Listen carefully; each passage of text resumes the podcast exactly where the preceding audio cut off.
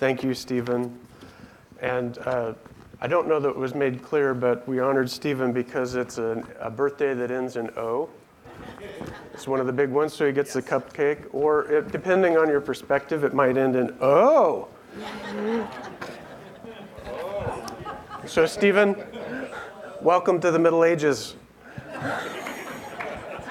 Well, there's something about age, but I, it, would, it will not be the Dark Ages. Just judging from the candle count, it's not going to be the Dark Ages. wow. 2022. Here we are in 2022. It still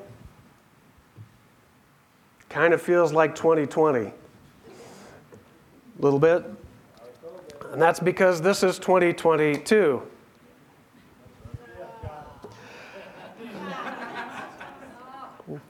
You see, first we faced 2020. It was us versus 2020, and then some say that 2021. right? And now this is 2022. So here we are. I will uh, unashamedly admit that I stole that mercilessly from my daughter that joke. And the reason for that is so that at least I can tell one that she won't blame me for later and roll her eyes. So there's the one. Uh, I'll just say that it's been quite a trip to get here. And I'm not talking about the eight mile drive from my house. I'm going to share things from my heart and from what God has done over the last couple years. And it's been a, a challenging season. Full board, nonstop. It's been challenging. And I hope to be able to give some of my testimony in that. It's been a season of unprecedented trial, unlike anything that Chrysanthi and I have faced in our married life. So, uh, we were married in 2000. Uh, but it's been a season of where I can see fruit in a way that I haven't seen it before. So, glory to God for that. So that's part of the motivation in being here, is to be able to share that with you in the context of God's Word, because God does this kind of thing with everybody. It's not me, it's, it's everyone, it's His agenda. So, Stephen, I'm honored and humbled to be here. Thank you for the invitation. And let me just pray as we turn to God's Word.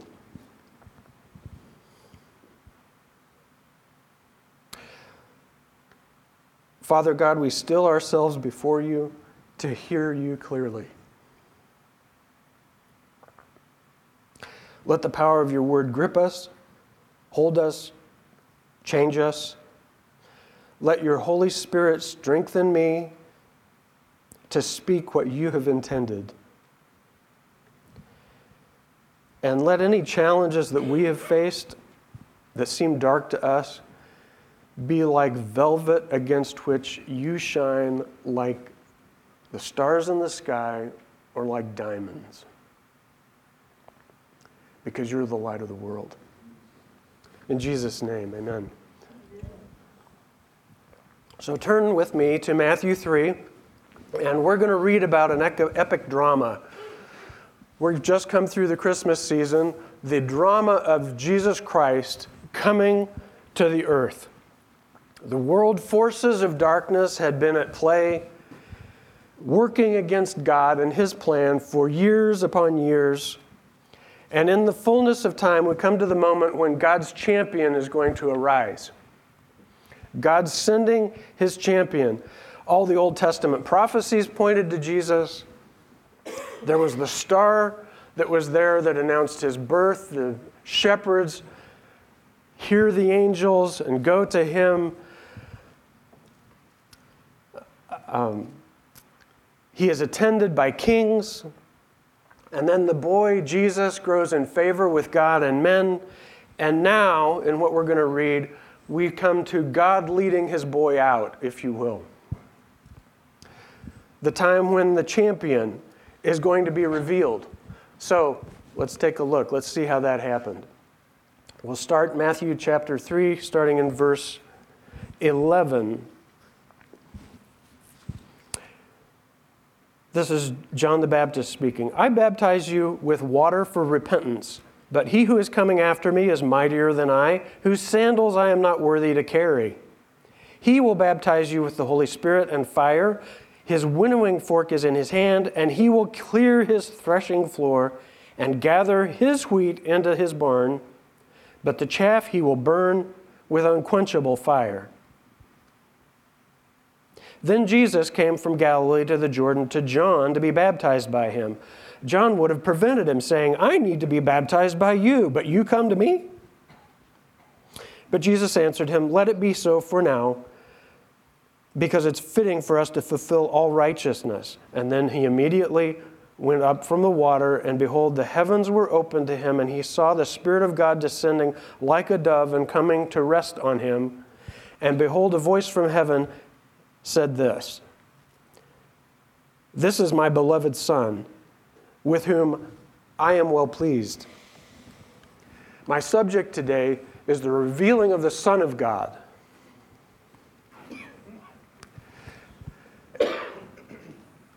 It's an unusual passage. We don't get here what we usually would think of as being the dramatic revealing of the Son of God. John was baptizing for repentance which just means turning your heart towards God. And we've already heard in the things I've said about the, the miraculous events surrounding the coming of the Christ, his birth, the announcement of his birth, and so forth. Uh, but John himself had miracles surrounding his birth. He was born to a barren couple that had been praying and praying and praying, and then finally his birth came, it was also announced by an angel, like Jesus. So there's something is afoot. Something in the plans of God is happening. And John and Jesus were second cousins. So they knew each other's stories. Their mothers were close. Mary went to Elizabeth for comfort and counsel when she was with child with Jesus.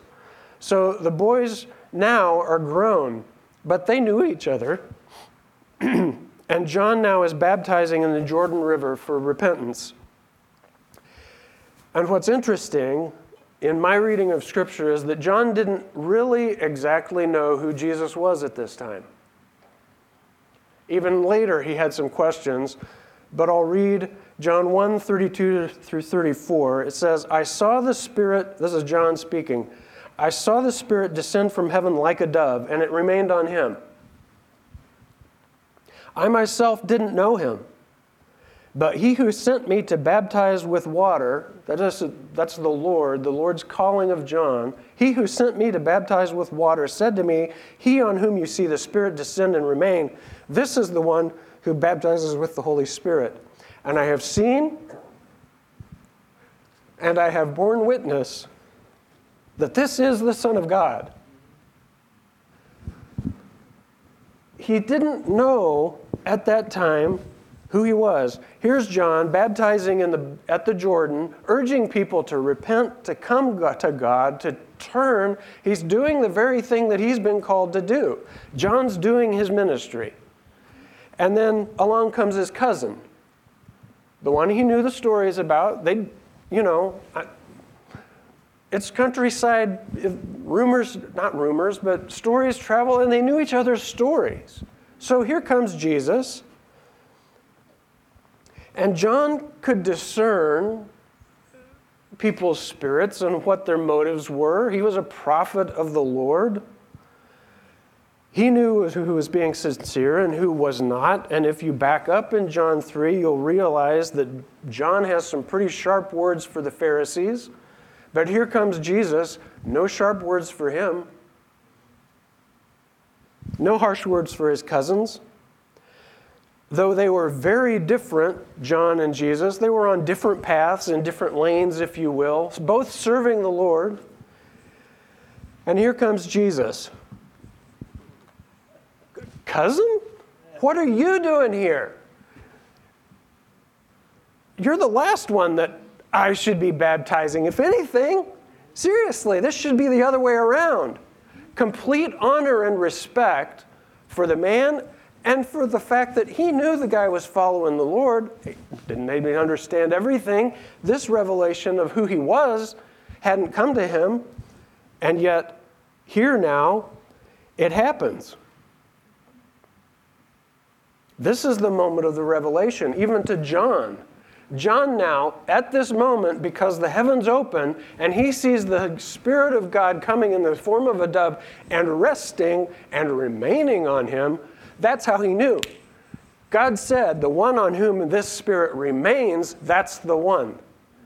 And it's confirmed with an audible voice that John heard at least and several others This is my beloved Son, in whom I am well pleased. And so we have the revealing of the Son of God. Let's read a little bit further.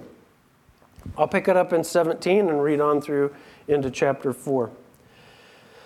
So there was this voice from heaven This is my beloved Son, with whom I am well pleased. And then Jesus was led up by the Spirit into the wilderness to be tempted by the devil. And after fasting for 40 days and 40 nights, he was hungry. And the tempter came to him and said to him, If you are the Son of God, command these stones to become loaves of bread. But he answered, It is written, Man shall not live by bread alone, but by every word that comes from the mouth of God. Then the devil took him to the holy city and set him on the pinnacle of the temple and said to him, If you are the Son of God, throw yourself down, for it is written, He will command His angels concerning you. On their hands they will bear you up, lest you strike your foot against a stone. Jesus said to him, Again it is written, You shall not put the Lord your God to the test. Again, the devil took him to a very high mountain and showed him all the kingdoms of the world and their glory. And he said to him, All these I will give you if you will fall down and worship me. And then Jesus said to him, Begone, Satan, for it is written, You shall worship the Lord your God only and only him shall you serve. And then the devil left him, and behold, the angels came and were ministering to him. And in Luke chapter 4, it reads that the devil departed from him until a more opportune time, and Jesus returned to Galilee in the power of the Spirit. Now, there's a lot here, so much that I humbly asked Stephen if I could actually take two weeks to present this material.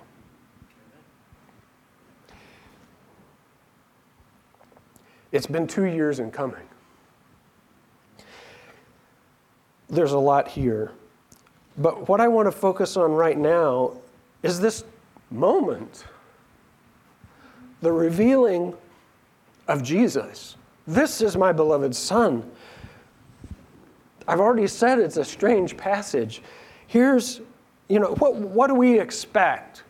If God's going to reveal his Son, what do we expect in that moment? Here's the man. Well, we kind of get that with the announcement. And then you would think immediately the crowd that John had gathered would all follow, fall in line. There'd be some miraculous events, and everything, boom, from that moment starts kicking. Well, things from that moment start kicking, but not in that way. What we get instead is the son led into the wilderness.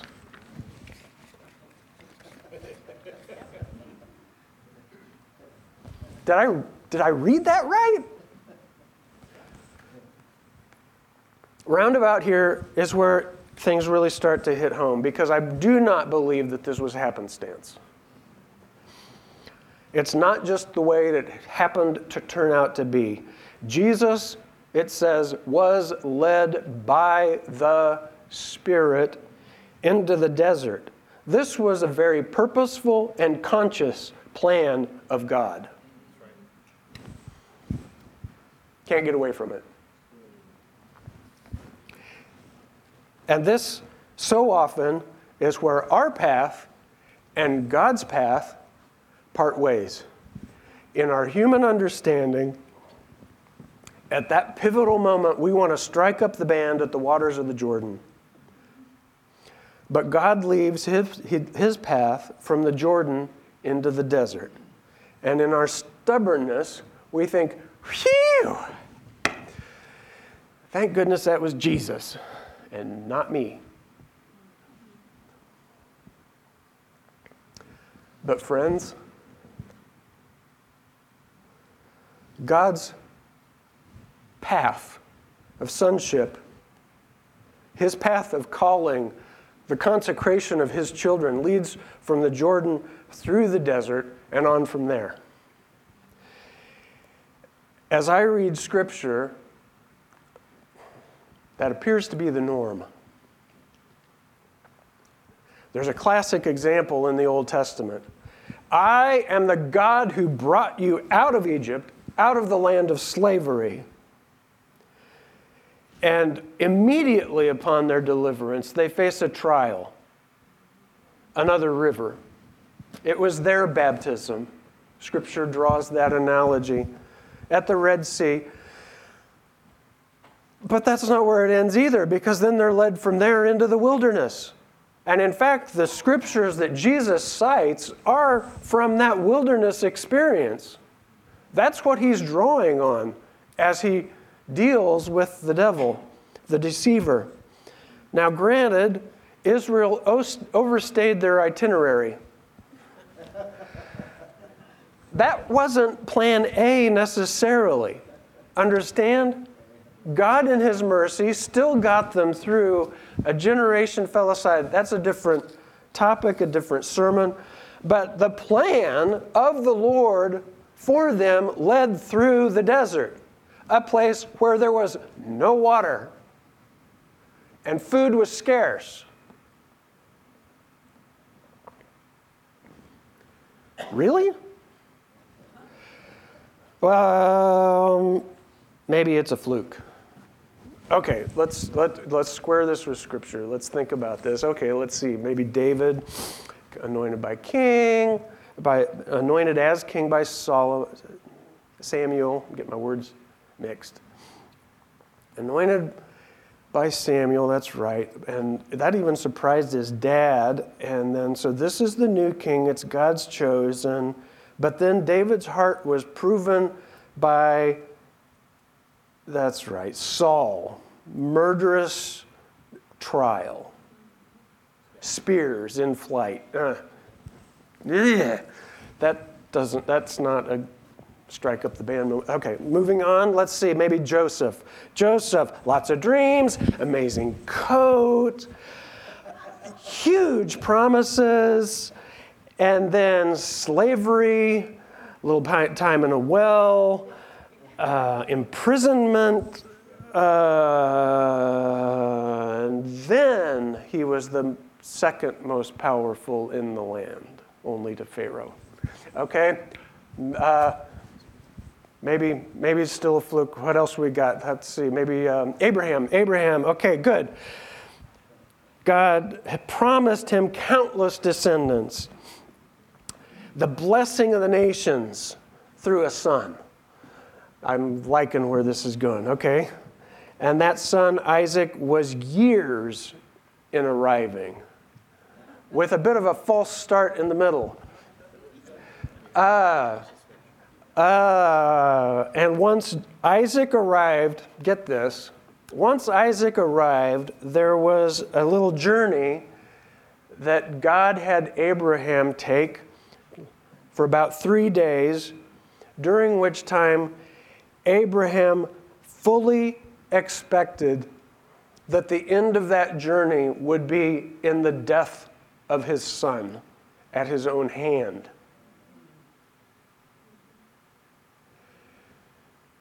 It turned out differently, but not along the way.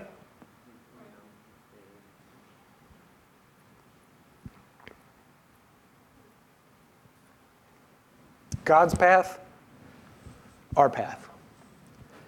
Maybe it's not a fluke. How am I doing? Everybody comfortable? Happy? All right. This is how God reveals sons and daughters. There's the point. That's the pattern. Hello? This is how God does it. This is how God reveals his children. This is how God takes ordinary people like you and me and turns us into kingdom heirs. This is the pattern. This is how he does it. He takes ordinary folks and puts upon us a mark of discipline, which is not to be equated with punishment. It's a discipline. Learning an instrument, that's a discipline. It's not punishment. If you learn how to do it well, glory to God, it's fun and people get jazzed, literally. right? God takes ordinary folks, puts a mark of discipline on us so that we know, so that the devil knows, so that everybody knows this one belongs to the king. Might not like it, but I can't dispute with that. Has ever, anyone here ever faced anyone diffi- anything difficult? Anyone? Anyone? Just me? I see some hands. Let me give you a little bit of insight into my our family's 2021. So, a little bit of a excursion here. Many of you already know from the testimony that got, uh, that uh, gave here a number of weeks back that her health in the beginning of 2021 was at a low ebb facing challenges I can't even express how, how challenging that was to, to be facing. My stress level personally was pegged, like on a scale of 1 to 10, scrap that, we need a new scale. It was bad. And not just for that moment, like this was a long term, serious problem. I will call it toxic stress. Then there was Christmas and the New Year's holiday, and sometime around in that time or shortly after, we had to take my youngest son Malachi to the emergency room because he was having severe hives, allergic reactions to, we don't know, no clue, but it's not going away. What? We must fix this situation, and yet there's nothing to to fix. How do you, what? This was how our year was beginning. So, through several conversations and things pointing, like coming from all sides with this same comment check out mold. What about mold? Have your house tested for mold? Have you thought maybe there's a mold issue? Maybe there, so it's like we're going to run with everything that we know, so we had the mold house tested for mold at, the, at tremendous expense. We have it tested. Sure enough, there's some mold issues, possibly enough to sicken someone, but not horrible. Like the guy himself that was in there was saying, This isn't, it's not that bad. I almost wonder why I'm here, but I would fix these things. So we had a little list. Somewhere in that time, we were nervous about such things, so up comes the flooring in the office just let's get rid of it. Maybe that's it. So at least it's gone, and then, well, I'm going to skip quite a lot. To avoid uh, further aggravating any health issues during this time, we decided okay, well, if flooring is going to come up, we decided we're going to just replace all the flooring in the base, on, the, on the main floor, take out carpet, go with a, a stump double for hardwood flooring. so that was our plan. But if we're going to do that, we're stirring up everything that might be there. So, hello, not great to just stay home through all of that. I mean, I could probably weather through, but even that, not great. So, Chrysanthi's parents live in town. Wonderful. We'll be able to stay with them, right? So, this is our plan.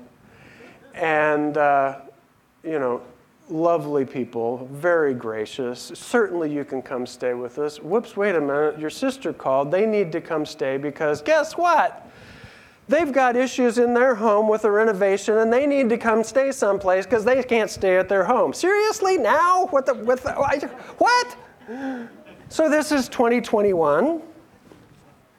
This is kind of how the year went, and we're only in the first quarter.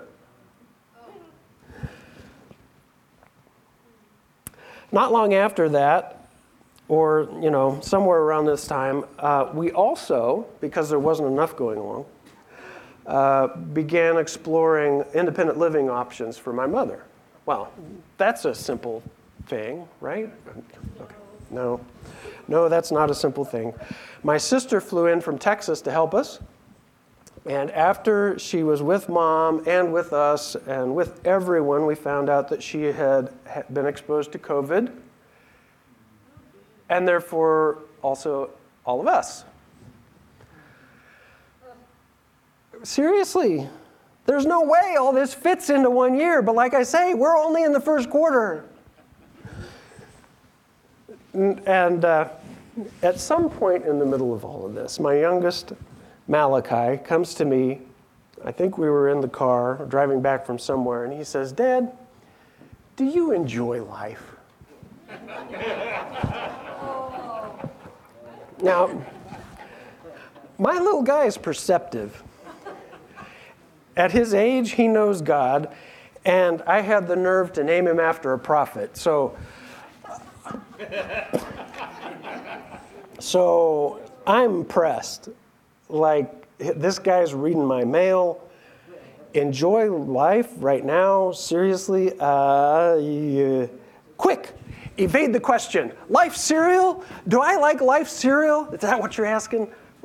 Dad, no, I'm not asking whether you life like like life cereal.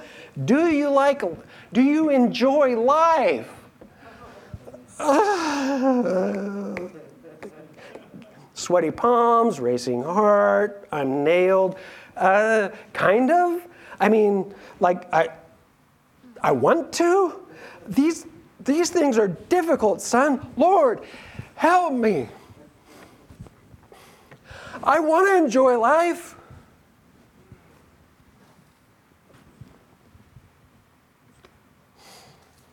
Why do you ask, Malachi? Why do you ask?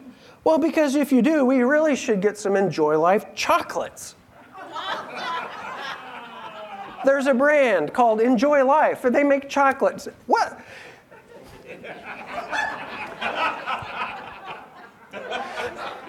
That's a great idea, son. Let's go get some Enjoy Life chocolates.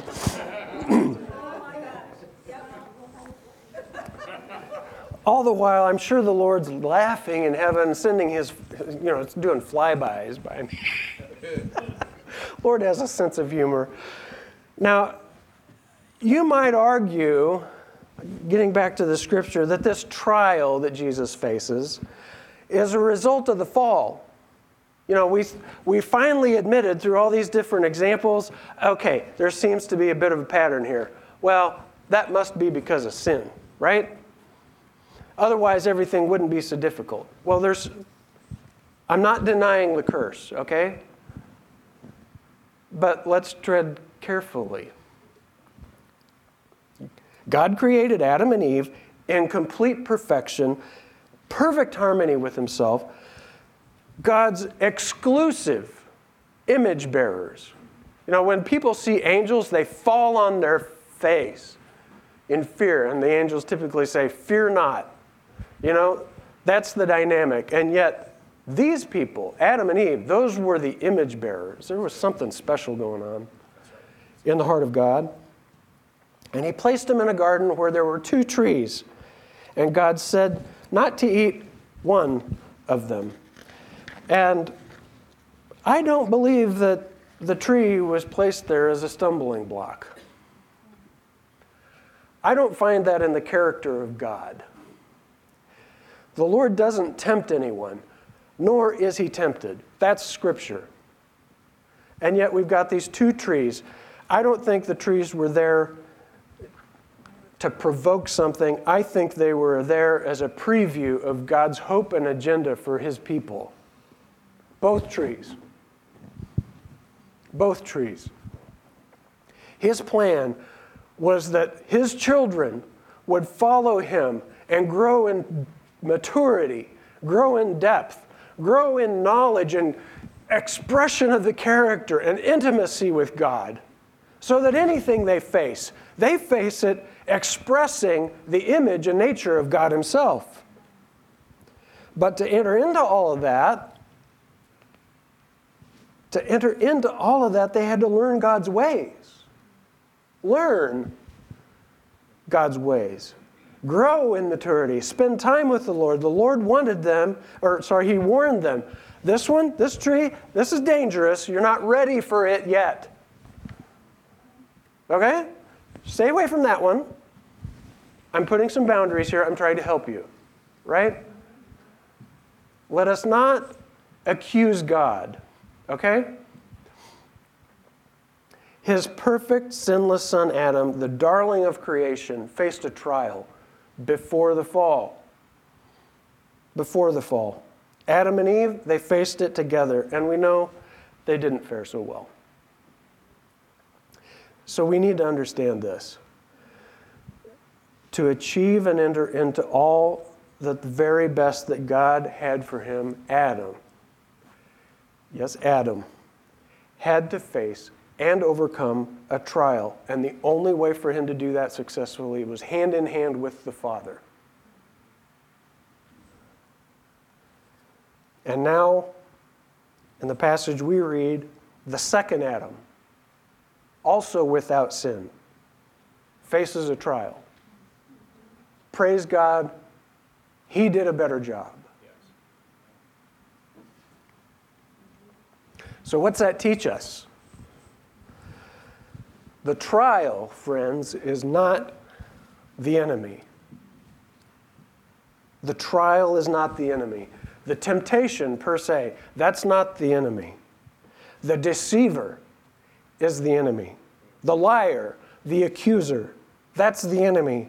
The one who warps and twists the Word of God, ruins our perspective. That's the enemy. The one who disrupts our relationship with the Father. That's the enemy. The trials, the hardships, the afflictions, Here's scripture, 2 Corinthians 4:14. Paul tells us that they are preparing for us or producing in us an eternal weight of glory beyond all comparison. Evidently, God's path and our path aren't always the same path, or at least our perceptions. What I hope to do today, Lord help me is to open our perceptions to see God for his hope in creation. And the fact that, irrespective of the circumstances or happenings, he has never let that go.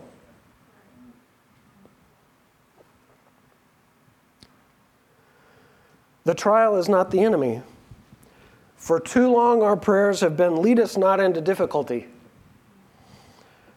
But Jesus says, lead us not into temptation because he knows we don't do so well there. Jesus says, deliver us from evil, but we pray, deliver me from my circumstances. If we can face the trials and let them prove our hearts toward God, like any of these trials of Abraham or David or Jesus, if we can face the trials and let them prove the character of God in our hearts, then our circumstances will either collapse like the walls of Jericho, or they will prove to be the undoing of a stronghold of the enemy, just like Jesus' crucifixion on the cross destroyed the works of the devil.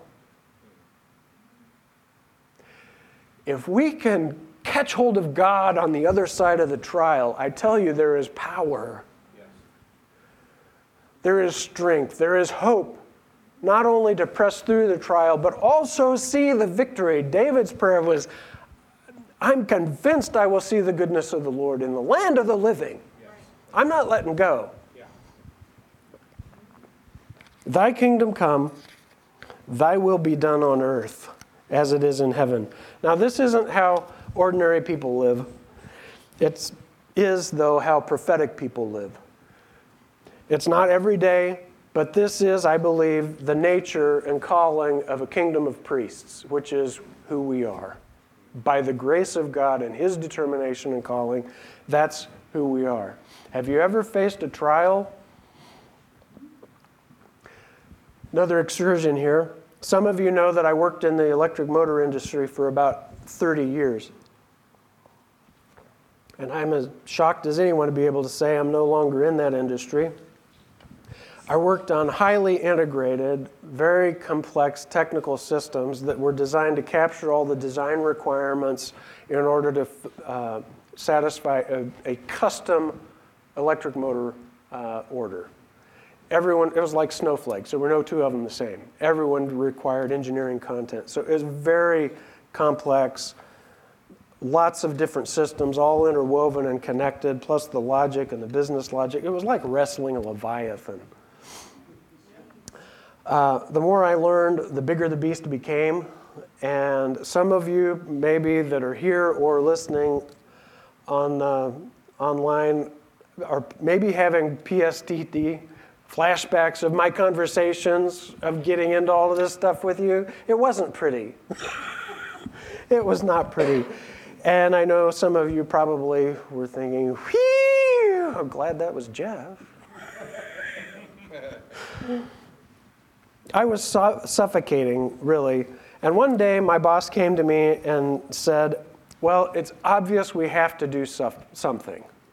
And I thought, Yeah, that, that's true. So we're relieving you of your team, and you will report to someone new.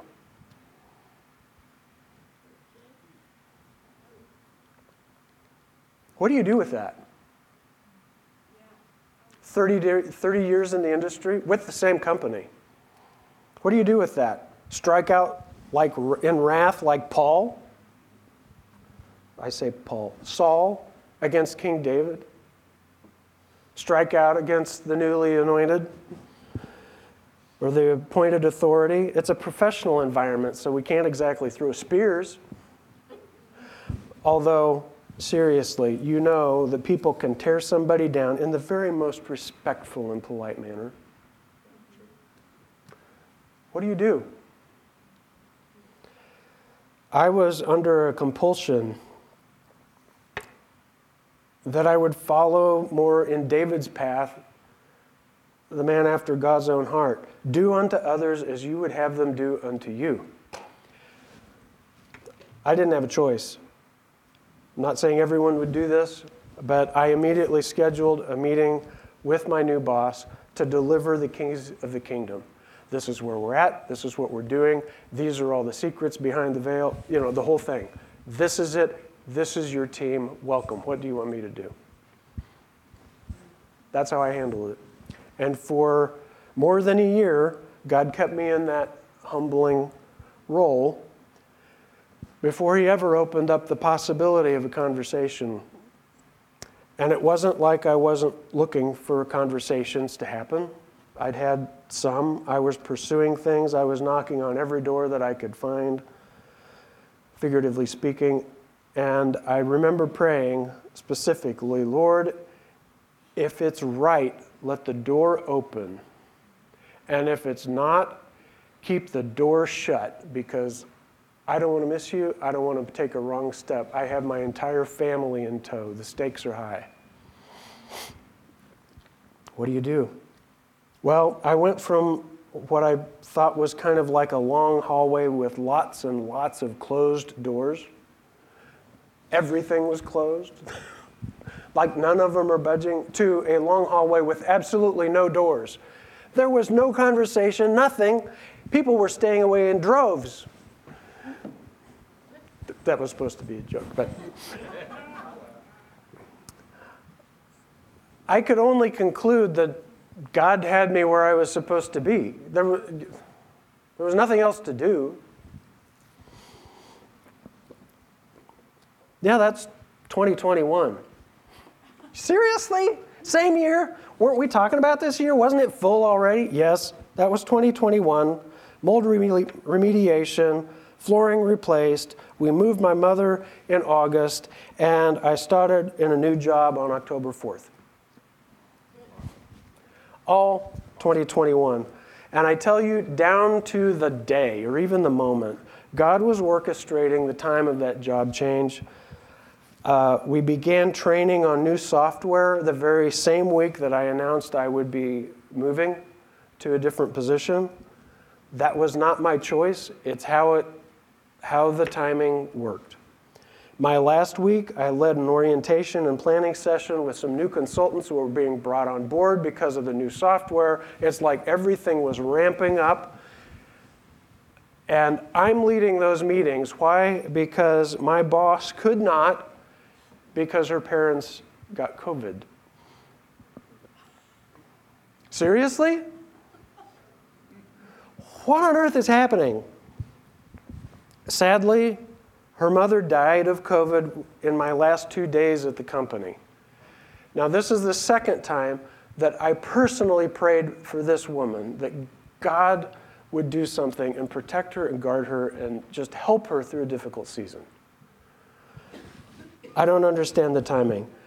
And then, the very moment that I walked away from that job. I mean, literally, as I opened the back door, I hit the sidewalk. As soon as my feet hit pavement, I get a call from my new boss.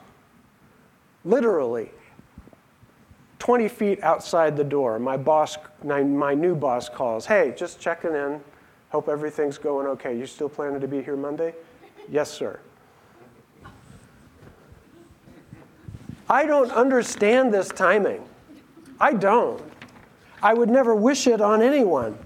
But how many of us know that the most trying times are often the times when we see God most clearly? How many times have we read and, and studied and encouraged each other with those times of the Red Sea crossing or the time in the wilderness? I tell you, those were not comfortable times for them.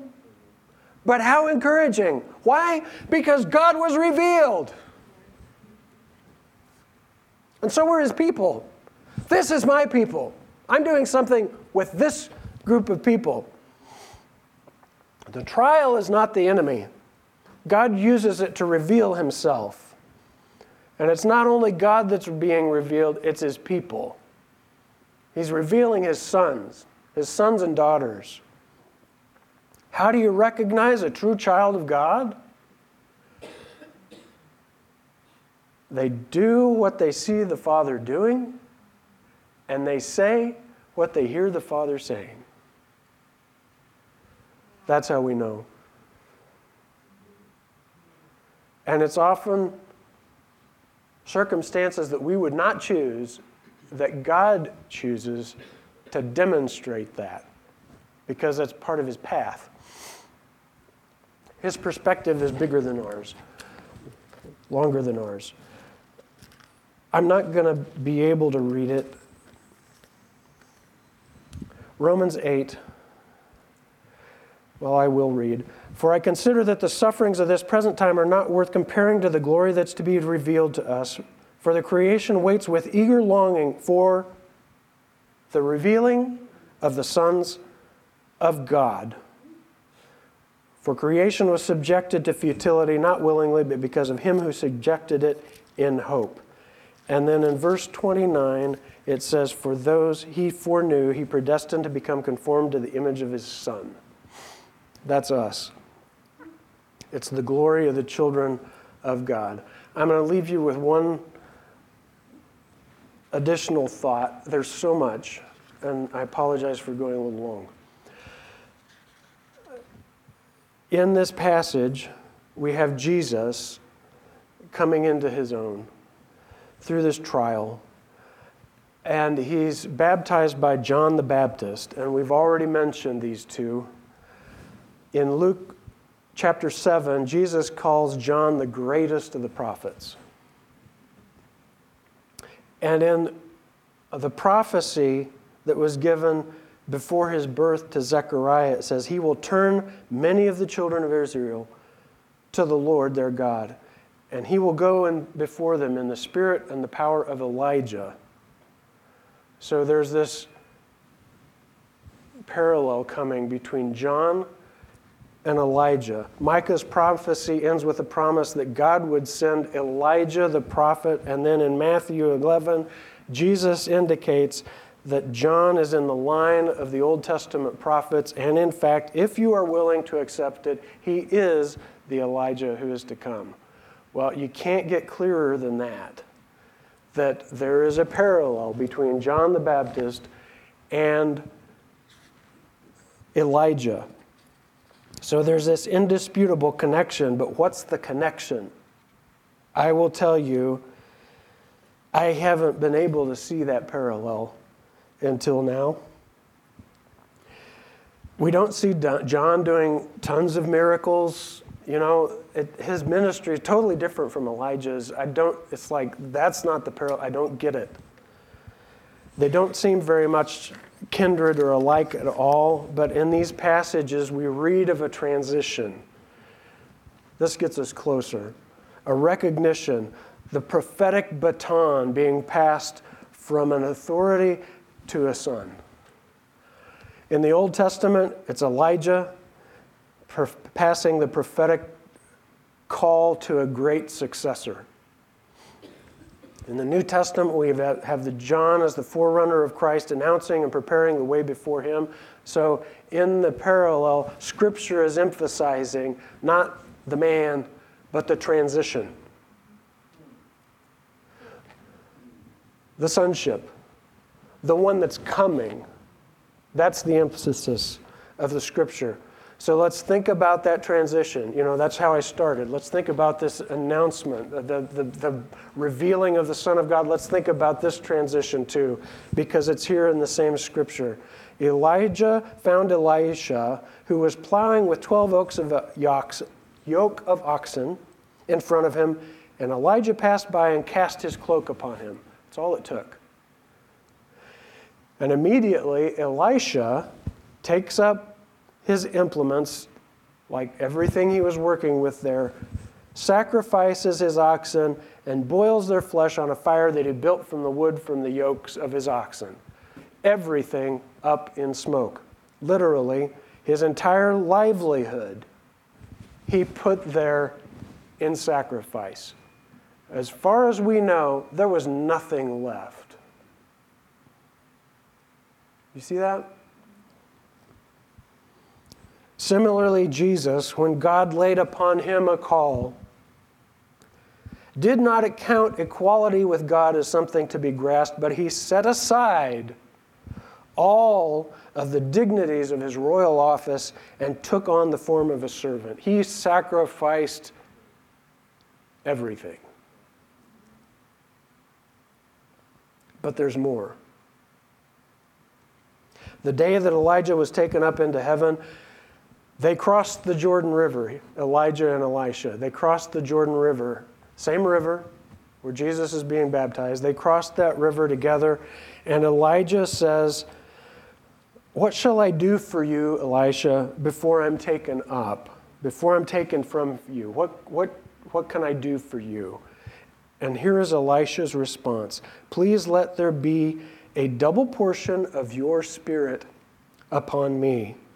Now, Elisha saw his mentor, Elijah, taken up into heaven, and I'm going very quickly here. And he comes back from the other side of the river, crossing the river, and he strikes it with Elijah's mantle, and it parts. And he crosses. So here's Elijah's baptism parallel kind of experience coming back in the power of the Lord. And there's no other prophet that's recorded with more miracles. In fact, it's exactly double the number of miracles that Elijah had performed. I always thought that what Elisha was asking for is he wanted double the power.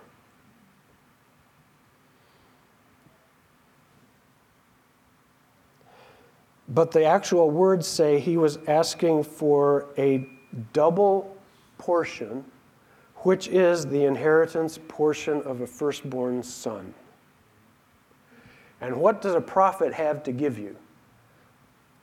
Cloak? That's about it. How do you get a double portion of a cloak? There's not much inheritance to have. Elisha asked for a double portion of the spirit that's on you.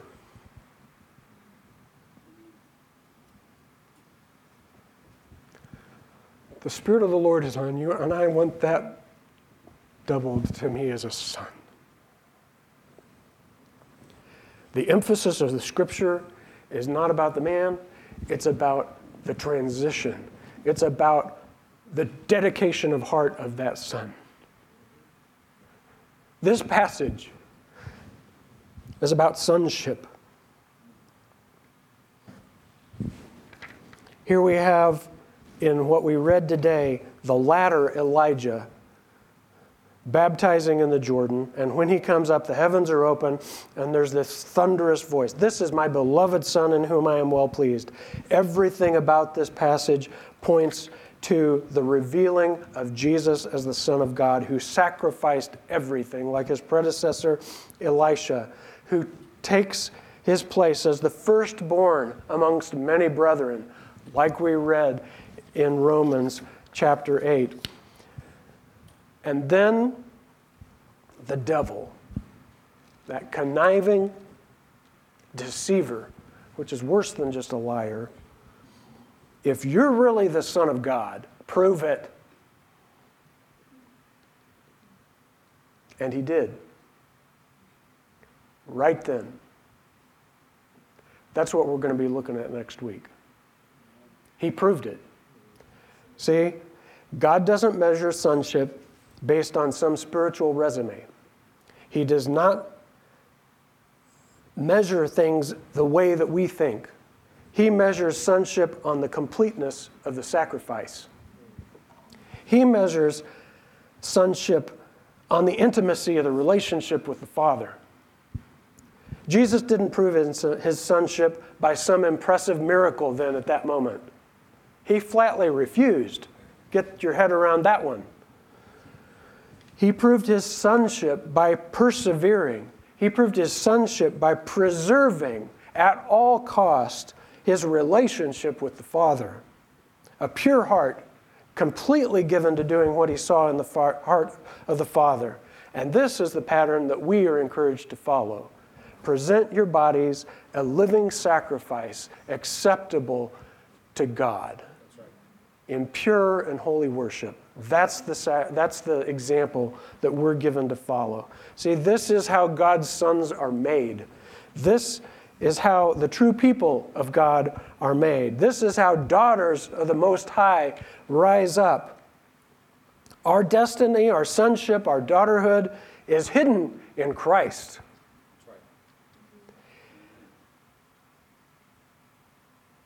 I will end there. If there's any of this that has struck a chord with you, I'm available.